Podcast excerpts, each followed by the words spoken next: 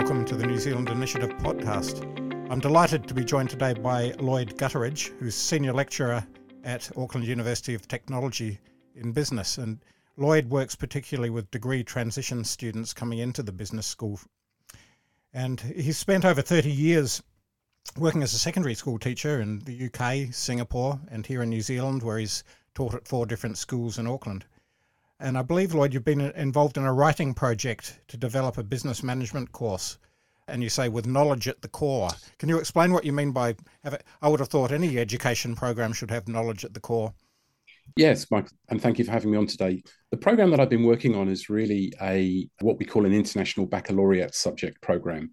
So it is a business course designed for 16 to 18 year olds, and it would run in a similar vein to say Cambridge syllabus of uh, business, business studies. And obviously, we have an NCEA program that's built around uh, levels one, two, and three here. But the IB program is a effectively a conceptual program. So the course has four main concepts of creativity, ethics, sustainability, and change. But then we have a business syllabus of content that relates to human resources, marketing, operations, and finance, and for the first time, information systems. So I've been working on developing a core program of looking at things like Internet of Things, artificial intelligence. And you can imagine that's quite tricky because since we finished writing the course in 2021, there's been quite a few changes since then. But there's kind of like an agreed body of knowledge in the course. Much of it comes from university programs. And when I first started teaching business in the UK in 1990, we actually borrowed a lot of our material, both quantitative material and qualitative material from the university degree programs. So if I looked at a business course in 1990, it would look very different to what we currently have in the IB program and would look very, very different to what we have in, say, for example, the NCEA program, which is business studies. And that and that's because of the ad- advance of technology primarily, or yeah, I mean, in terms of information systems, what we've we've seen, of course, is the the, the massive change in the use of data yes. and how data now drives decision making in a way that we probably didn't imagine when I first started teaching. We are now using information systems to make decisions about marketing ideas, operations, how we, you know, where we produce, how we produce. So the basic fundamentals of business haven't changed. It's just that the tools that we have now to use and to help us make better decisions have now grown. And obviously, data, data analysis, big data, artificial hmm. intelligence have clearly changed how we look at that information and how we use that information. Absolutely. So we, it, it, was a it was a pretty ambitious project, and I, I, won't say that we got it completely right. We wrote the syllabus before the incident of Chat GPT, for example. Yes, big game changer, isn't it? Very much so, yeah. And I'm actually going to be working on a project in with the IB on a on a paper called Digital Society. And again, this is one of those movable feasts where we, we're not quite sure what knowledge we should include in the program because A, the knowledge is changing, and B, it's very contestable sometimes as well as to what really is real knowledge and what is jargon and buzzwords. So, yeah, it's been a great challenge. It's a four year project, and I'm very pleased now we're, we're able to, to move on from that. But I do think that business studies has always had an issue in relation to, say, economics, in that so much of our content is contestable. It, it, it, a lot of it's industry, industry driven. What does what do you mean by marketing segmentation? You know, there, there are terms that are very much up for grabs. And of course, this has meant that students who are on the end of learning about business need to make sure that they really do have a good grasp and understanding of the funda- fundamentals of the subject before they can run a business, they need to be able to really identify what are the key content that they need to, to, to, study so that they can understand cash flow, that they can understand marketing, that they can understand operations. And one of the challenges of being a business studies teacher in NCEA land in New Zealand over the last 12 years has been what do I actually teach? Because the, the, the, the learning outcomes are quite broad. There is content linked, linked to standards, but again, some of that content is sometimes quite challenging for new teachers. So would you especially. say that there's a, a, kind of lack of curriculum guidance and direction? Is that is that one I, of the issues? Well, I I would say that I mean I'm an economics teacher and I picked up business studies through market need because students were doing business and they wanted to study business. So there isn't a kind of assumption that economics and accounting teachers make great business studies teachers. I don't think that's the case, actually. I think that anybody who's got the core knowledge of, of business can teach business. So when in 2010 we started looking at these achievement standards, it was quite clear that there was a need for a guidance as to what to teach, possibly even how to teach. New Zealand's had an, a, a very strong history of experiential learning, which I think is great, actually, really useful. But they also need the knowledge in order to be able to achieve uh, good experiential learning. Um, hence, your right, writer that this course should have knowledge at the core. absolutely. I mean, knowledge precedes skill. I think that's been well said by the the sort of the lobby group that's representing a return back to core knowledge as being important. But um, I, have seen it happen, and I've been guilty of it myself as a teacher. As I've assumed skill before knowledge, especially when it comes to business activities. And I think that that's actually the wrong way around. And we've kind of in the race to get kids involved and be active and be engaged we've sometimes forgotten that cognitively that may not actually be very useful for them because they need to have that base knowledge in order to understand what they're doing Absolutely. when it comes to these these activities so that that's been an ongoing challenge for myself and probably lots of teachers. And i keep up to date with forums and i look at comments on facebook pages and i, I can see that some teachers are really struggling with understanding what to teach. For example if i give you an example from level three market strategy that's an incredibly broad topic. There are some brushstrokes, there are some key pointers that you need to cover, like a SWOT analysis or marketing activities or the four Ps. But that that it, it still needs much greater detail and drive down, if, if you like, into the nitty gritty, which I think the Cambridge syllabus provides, and and the IB does as well. But the NCEA it doesn't, in a sense. It, it, it's it's it's more driven around what's required for the standard. Yes, well, of course, and, the the standards are supposed to be derived from the New Zealand curriculum. But if you look at the New Zealand curriculum, it's pretty threadbare. You, you don't see a lot there. So I think it's a, a major problem with the NCEA in general, not just in business, but every subject that it's not underpinned by enough of a solid curriculum. And so the standards become the de facto curriculum. And, and that doesn't necessarily have good effects on students' learning because connections between different standards tend not to be made and everything's a bit broken up and fragmented. I mean, that, that's an excellent point, Michael. I mean, if you look at economics, for example, which I also teach, there are some students that can, through the NCEA program, avoid teach subjects like they can avoid theory of the firm, they can avoid some theoretical knowledge if their teacher doesn't teach that particular standard. Yeah. And, and, and obviously, I, I completely get it because I've been there. I've been in schools with with results and you know getting getting numbers and getting kids credits because we know the credits gives confidence. But from a holistic point of view, I've often asked myself the question are my students really learning an integrated approach to economics? Particularly if they then want to go on to university and take it further, they might go there without, say, knowledge of the multiplier or the accelerator because their teacher hasn't taught them that particular standard. And whilst I, I understand that from a teaching perspective, from a learning perspective, and I separate the two here, I think that that's that's not preparing our, our students for what they need if they want them to carry on with their knowledge at a higher level. I, I know that it's also an issue in science and mathematics when students land at university and they might have done some of the standards, but they haven't got calculus, which is absolutely vital to university mathematics, and then they have to do catch-up courses and so on. So I, I do think that's a massive issue with NCEA, especially in the the more numerate disciplines like economics, yeah. science, mathematics?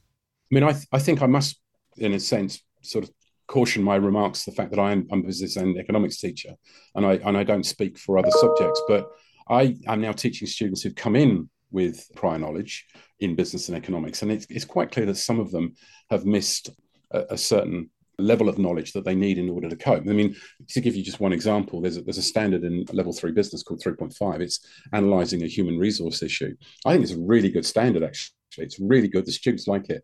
But if the if the kids haven't been taught that, they then have to learn a lot about motivation theory. They then have to come in with understanding of leadership, recruitment. And in a way, yes, they can learn that when they're at university. But as we know, prior knowledge is such a big driver in student success once they get into us. Yeah, that's um, right. And I mean, the Cambridge courses and the IB courses assume no prior knowledge, but we know that there are kids that are doing IGCSE business for two years. They may have internal business programs. So any knowledge that you can create for your students at the age of 14, 15, 16 is going to be so invaluable when they then decide to take those more advanced courses. Yeah.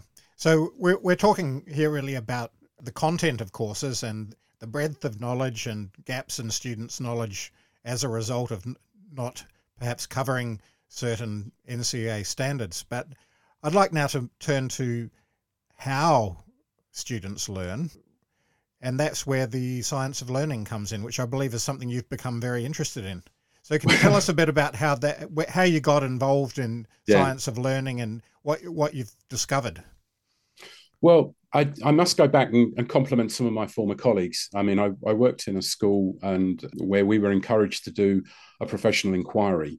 So we, we were looking at under underachievement in our students, and we were asked look at a few students and see whether we could make a difference and we could adapt our teaching styles. Or and and this was the the, the thing that got me into research. And I, I suddenly realised that even having been a qualified teacher, the current thinking around what works in terms of learning hadn't prepared me when I was doing my teaching course. I, I did a lot of work around Gestalt and Piaget, yeah. and I, I, suddenly realized that the common thinking around where best evidence informed research is going is, is not that.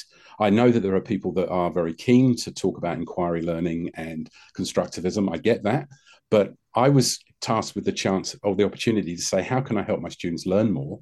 Because obviously, if they can learn more, they can they can be more confident and they can be hopefully more successful in their in their subjects. So I started doing research around things that the school recommended. I started lightly with people like uh, John Hattie and some other researchers, mostly based in New Zealand. Michael Fullan's name, I know he's not a New Zealander, but we, we were given opportunities to look at research. But then, and this goes back slightly, Michael, so just excuse me, but as I as I may have mentioned, I do have a son with special needs, and I realized that when I was being trained in workshops to how to be a parent with, as, with a child with special needs, I suddenly realized that when we start looking at how the brain learns, of which my son does have deficits, I thought that the processes that we use to train students who are neurodiverse can actually be used to train and help students that are neurotypical.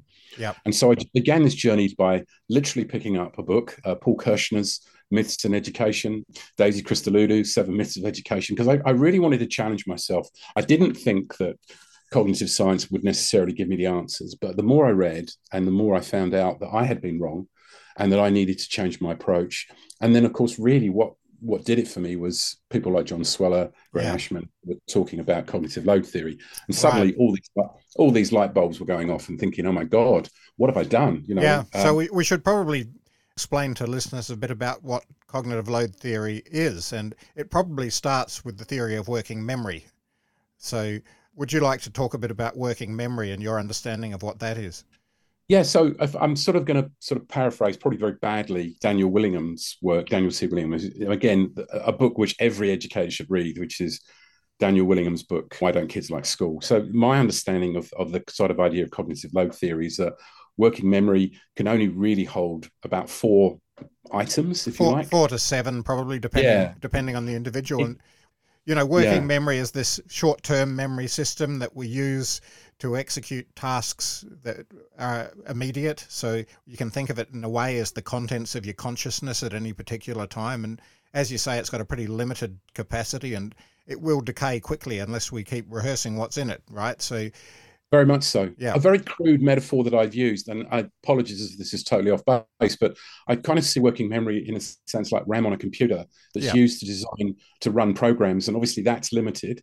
And, and that's why your computer sometimes crashes because you're trying to make it work too hard in RAM. What you want to be able to do is then transfer those programs to your long-term memory, which of course the metaphor there is the, the hard disk, a sense, which yeah. is going to be more permanent and you can use it and recall it fairly quickly. So, and it's got I, essentially an infinite capacity. Long term memory doesn't get full. Yeah, yeah. Hard disk, obviously, even with the terabytes that we get now, is still still limited. But yeah, so I mean, if you look at a typical kid in a in a lesson, as a teacher, you're probably going to give out certain messages at the beginning of a lesson. You might use learning intentions, and what I found is increasingly that I was probably talking too much and I was giving out too information in a sense because I wasn't allowing working memory to really process what I was saying. So that that um, means that the the students would have their working memory overloaded, and I guess when that happens, they can get confused or disengaged, and perhaps if it happens for a long time, they'll lose motivation and get frustrated.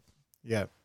yeah. The other compelling factor is, is of course, that that working memory is also being filled up with other bits of information that they're receiving. Some of it non-verbal, and of course, the the one of the sort of gorilla in the room is, is the social media and the phone.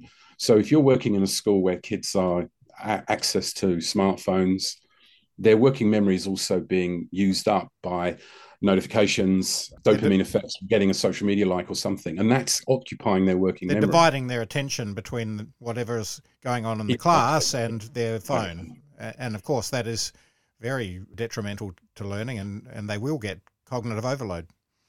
I mean, the thing. I mean, it's, again, this is sort of me paraphrasing what some of the research is indi- indicating, but I'm, you know, as a teacher, I want my students to be enthused and engaged and I think there's been a rise of what I would call edutainment. Some of it's been built around technology, but actually, it's really hopeless for, for working memory.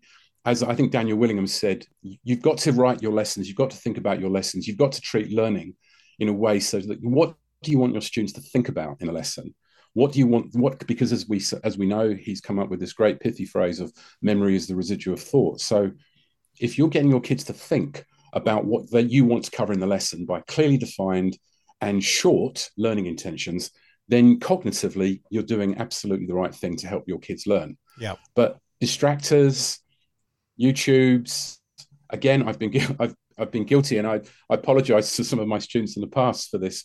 In this, in the sense to be engaging, I probably have overloaded working memory, and there will be some students who probably are going, well, "What am I supposed to do?" You know, and I've tried to write it on the board, and I've tried to sequence, and I've scaffolded, but this working limit working memory limitation has been a complete revelation to me yeah. uh, because kids have also got other things that are going on in their life you know i'm my lesson's important but it's not the most important thing to them at that moment that's an um, excellent point so even if it's not their phone it can be thinking about what's going on at home or some trouble absolutely. with their friends or whatever absolutely. it is yeah and if you if you add in a bad morning, a journey, a bad, um, you know, maybe traffic at the moment. We've got bus cancellations in Auckland the the overload, if you like, of of working memory is, complete. I mean, yeah.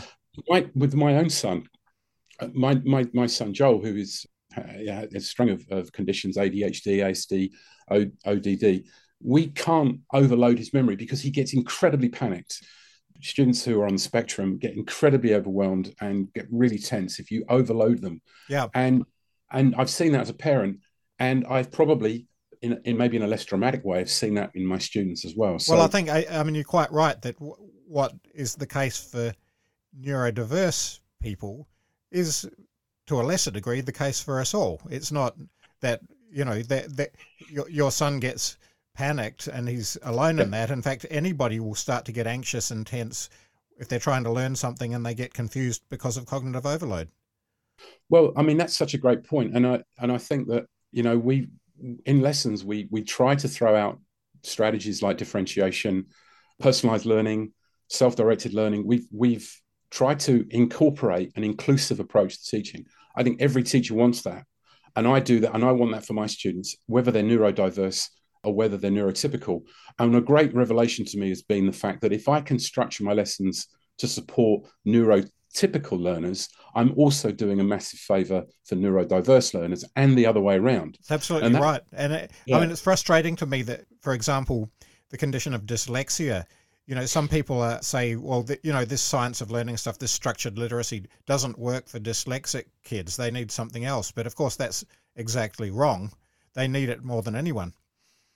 Yeah, I, again, the, the, I've been looking for more and more research. I've, I've got some from the UK, which seems to be one of the first countries that's really taken on board the science of learning. And I and I noted the new materials that they've produced around teacher training, which makes a specific reference to cognitive approaches to learning using people like Rosenshine's principles, which again I did I was not aware of when I trained, and I've only become aware of in four in the last four or five years you know, work like Daniel Willingham's work, where the focus is on developing, developing a teaching approach which recognizes the limitations of, of working memory. Yeah. and also acknowledges that the, you know if you want learning and we we're really focusing michael on learning here rather than performance and assessment. We haven't mentioned the dreaded credits yet which is great. Yeah. but if we're focusing on learning we've got to acknowledge the cognitive architecture of the brain and how the brain learns. That's absolutely uh, right so let, let's talk a little bit about how we deal with the fact that working memory does get overloaded you, you said before quite rightly that the goal is to transfer information from working memory to long term memory where it's no longer subject to the capacity limitations and you don't have to attend to it all the time to keep it there. But how do we do that? Uh, what advice would you give to teachers about how to approach that? Well, I mean, it's again, I, I've sort of you may not be able to see this, but my red, my face is going slightly red because some of the things that I've done in the past probably haven't helped the transfer of knowledge from working memory to to short term memory. To long term memory. Yeah. Again, another very profound phrase is practice makes permanent. Whereas, again, this is an, another classic way. And I know students don't necessarily like practice. And I just want to add in the fact that because many schools don't have external examinations, kids are not developing what I would call good strategies about learning material because they don't have to in an internal assessment. They they, they need to for an external assessment because obviously there's no notes or anything. You're so, talking about what we might think of as swotting for exams, uh, memorizing yeah. material. So, I mean, if I go back and, and think of sort of what what are perceived as being traditional methods of teaching, like practice, retrieval practice, interleaving, spaced repetition. I mean, these were things that probably when I first started teaching was seen as being very much the old way. And of course then was subsequently replaced by more constructivist approaches like inquiry based learning and, and things. But what what's the compelling factor for me is whether i choose to accept either of those things. And I, I don't think there is a definitive way but i've got to focus on what the brain likes and how the brain learns. And willingham's book in particular was really revelatory to me in a sense that it kind of said that the brain doesn't like to think. You've got to help it so things like chunking information, for example, yeah. creating schemas in the way that you teach so that kids get a body of knowledge and they understand it and then they can add it to another body of knowledge. So a schema so is I, when is when different parts of a knowledge structure connect to one another, right? So absolutely. They, they and this yeah. You go ahead. And this is like in business in particular and economics you know, in economics, you need an understanding of demand and supply in order to help you understand the theory of the firm. And in, business, you need an understanding of, of, of, finance and, and operations so that you can do marketing. They're all interleaved, they're all interlinked, but we've tended to treat them as very discrete parts of knowledge. Well, they're not in the real world. So why should they be in the classroom? So yeah. I've I've tried in my own way, and again, working with transition students with a lot, with a range of different schools. I hate the, the term decile, but if you if you think a range of different backgrounds, I found that I've had to go back to what I felt was the important way to help them learn how to do university study. So I've given lots of examples. I've I've scaffolded tasks. I have provided exemplars where I've worked through the example, so a worked example, and then I let them do one, and then I do another one. And this is not some progressiveness. Uh, sorry, this is not some traditional drill and kill because I hear that a lot on the chats. Yes, that people think that this is boring and that it, it, it's not boring. You can make it interesting and you can make it fun and you can use metaphors and you can do everything that you want to do as a teacher. But well, you, could still gamify it as long as they're doing enough yeah. repetition, right? It's about and, about doing it enough that it gets transferred yeah. to the long term memory. And I think, I mean, again, I'm sort of throwing names out here, Michael, but Barbara Oakley's work has just been phenomenal. I mean, oh, we like Barbara I, Oakley. She's going to visit us in a couple of years, so we're looking oh, forward to well, that. Please, please reserve me a front row seat because the, the, this is a fantastic lady who works brilliantly in, and explains. And I've done her course. It's the most popular MOOC course in in the world on the internet. It's a free course. It's called Learning How to Learn. It's run by Coursera. Again, any teacher who wants to learn about cognitive load theory or anything about the, the illusion of knowledge. I love all the stuff that she does. She uses metaphors, she uses examples, and it's it's. I've just learned so much from she, her. She's a brilliant educator, isn't she? Yeah. yeah, and and by her own admission, not a scientist. You know, she learned how to do science, having been in the army and being in Antarctica, and the way the way that they've done it is just brilliant. There's no, there's no, it's not a coincidence to me that her course is one of the most popular online courses in the world. So. Yeah. I think all of these all of these strategies, and I think I would reach out to all teachers. I, I wouldn't try and approach everything at once. what I would really strongly suggest you do is just maybe look at some of the current work that's been going on around cognitive load theory and start there and start small and then like you would if you were trying to teach this to your students just build upon your knowledge so once you've kind of understood the idea of limitations of working memory then you can move on to some of the strategies that we can use yeah. to move material from working memory into long-term memory. i think i think you're right there lloyd i mean to me the working memory and cognitive load theory is something that every teacher should have in their training because it underpins all learning right so it's bizarre to me that yeah. we don't have it uh, front and center in, in our teacher training. I think it's very revealing, Michael, that I mean, I trained a long time ago now. I trained on the job, as it were, in 94, 96, when Piaget and constructivism was at its height. But I would strongly recommend, I mean, this is not something where, where, where we are, in a sense, a cult and I'm trying to sell something here. I'm not, I'm really doing it the, the benefit of to try and help students get better. Yes. And we're spending a lot of money in New Zealand on strategies to try and help students get better. And I think if we went back to the idea of looking at how the brain learns, we're going to help more students than we probably might expect at a lesser cost because we all we are looking at is an adjustment in the way that we treat working memory and obviously long-term memory and cognitive load.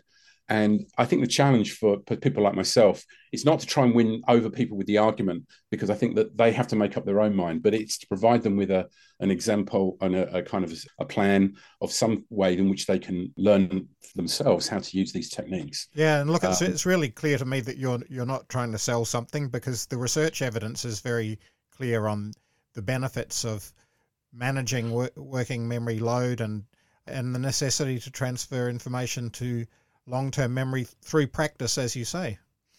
I I mean I I want to be you know the best teacher that I can. I, uh, sorry, that sounds a bit kind of naive, but I've I'm still a teacher after thirty odd years because I still feel this job is so fascinating and hard in equal measure, and I want to learn how to I can be better, and not going up being promoted in a sense, but by doing the research and preparing myself.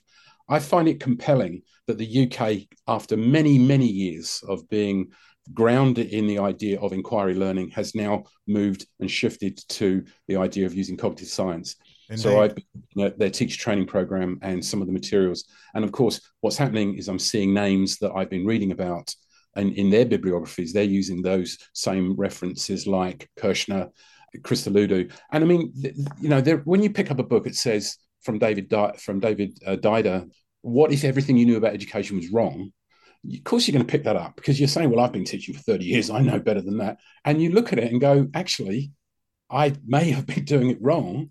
And I feel sorry about that. And maybe here's a way I can improve. So, yeah, uh, you know, it's been a bit of a dis- discovery path for me. And I feel better for it. But I also think my students are learning more. And I think that ultimately that's the reason why I'm doing that, that, That's why educators are there, right? And so, look, thank you very much for your, for your time today, Lloyd. And it's inspiring to hear an educator going on a path of discovery like this. And if only we had this available to all teachers when they're trained, I think you're right. Uh, we'd be serving our students very much better. So thanks again, Lloyd. No, you're very welcome, Michael. It's been a, a pleasure, and thank you for having me on today.